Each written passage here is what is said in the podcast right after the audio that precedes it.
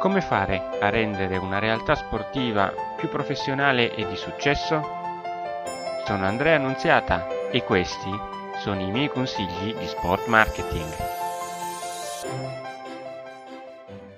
Amici di Consigli di Sport Marketing, un caro saluto a voi tutti. Oggi parliamo di sponsor e ricerca delle aziende alla Camera di Commercio. È un argomento particolare perché ho visto che alcuni corsi che vengono dati online dai, dai miei colleghi in pratica parlano di questo tipo di eh, ricerca.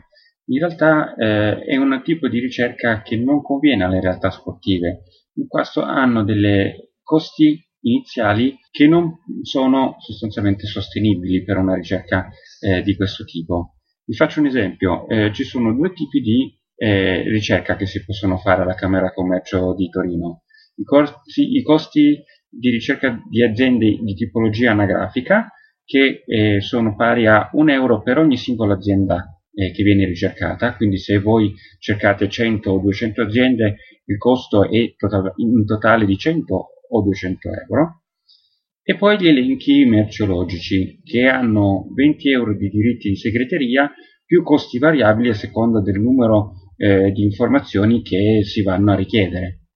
Ovviamente potete capire quanto siano economicamente eh, poco idonee alle società sportive che già hanno difficoltà eh, in un primo momento a fare ricerca eh, di informazioni, figurarsi se devono farla pure a pagamento. Anche perché il tipo di informazioni che viene dato in Camera di Commercio, ovvero la solvibilità, la sostenibilità economica delle aziende, lo si può trovare sui siti internet delle aziende stesse in basso eh, in quanto sono obbligati per legge a dare quello che è il capitale sociale al proprio interno al, quando viene approvato poi il, il bilancio.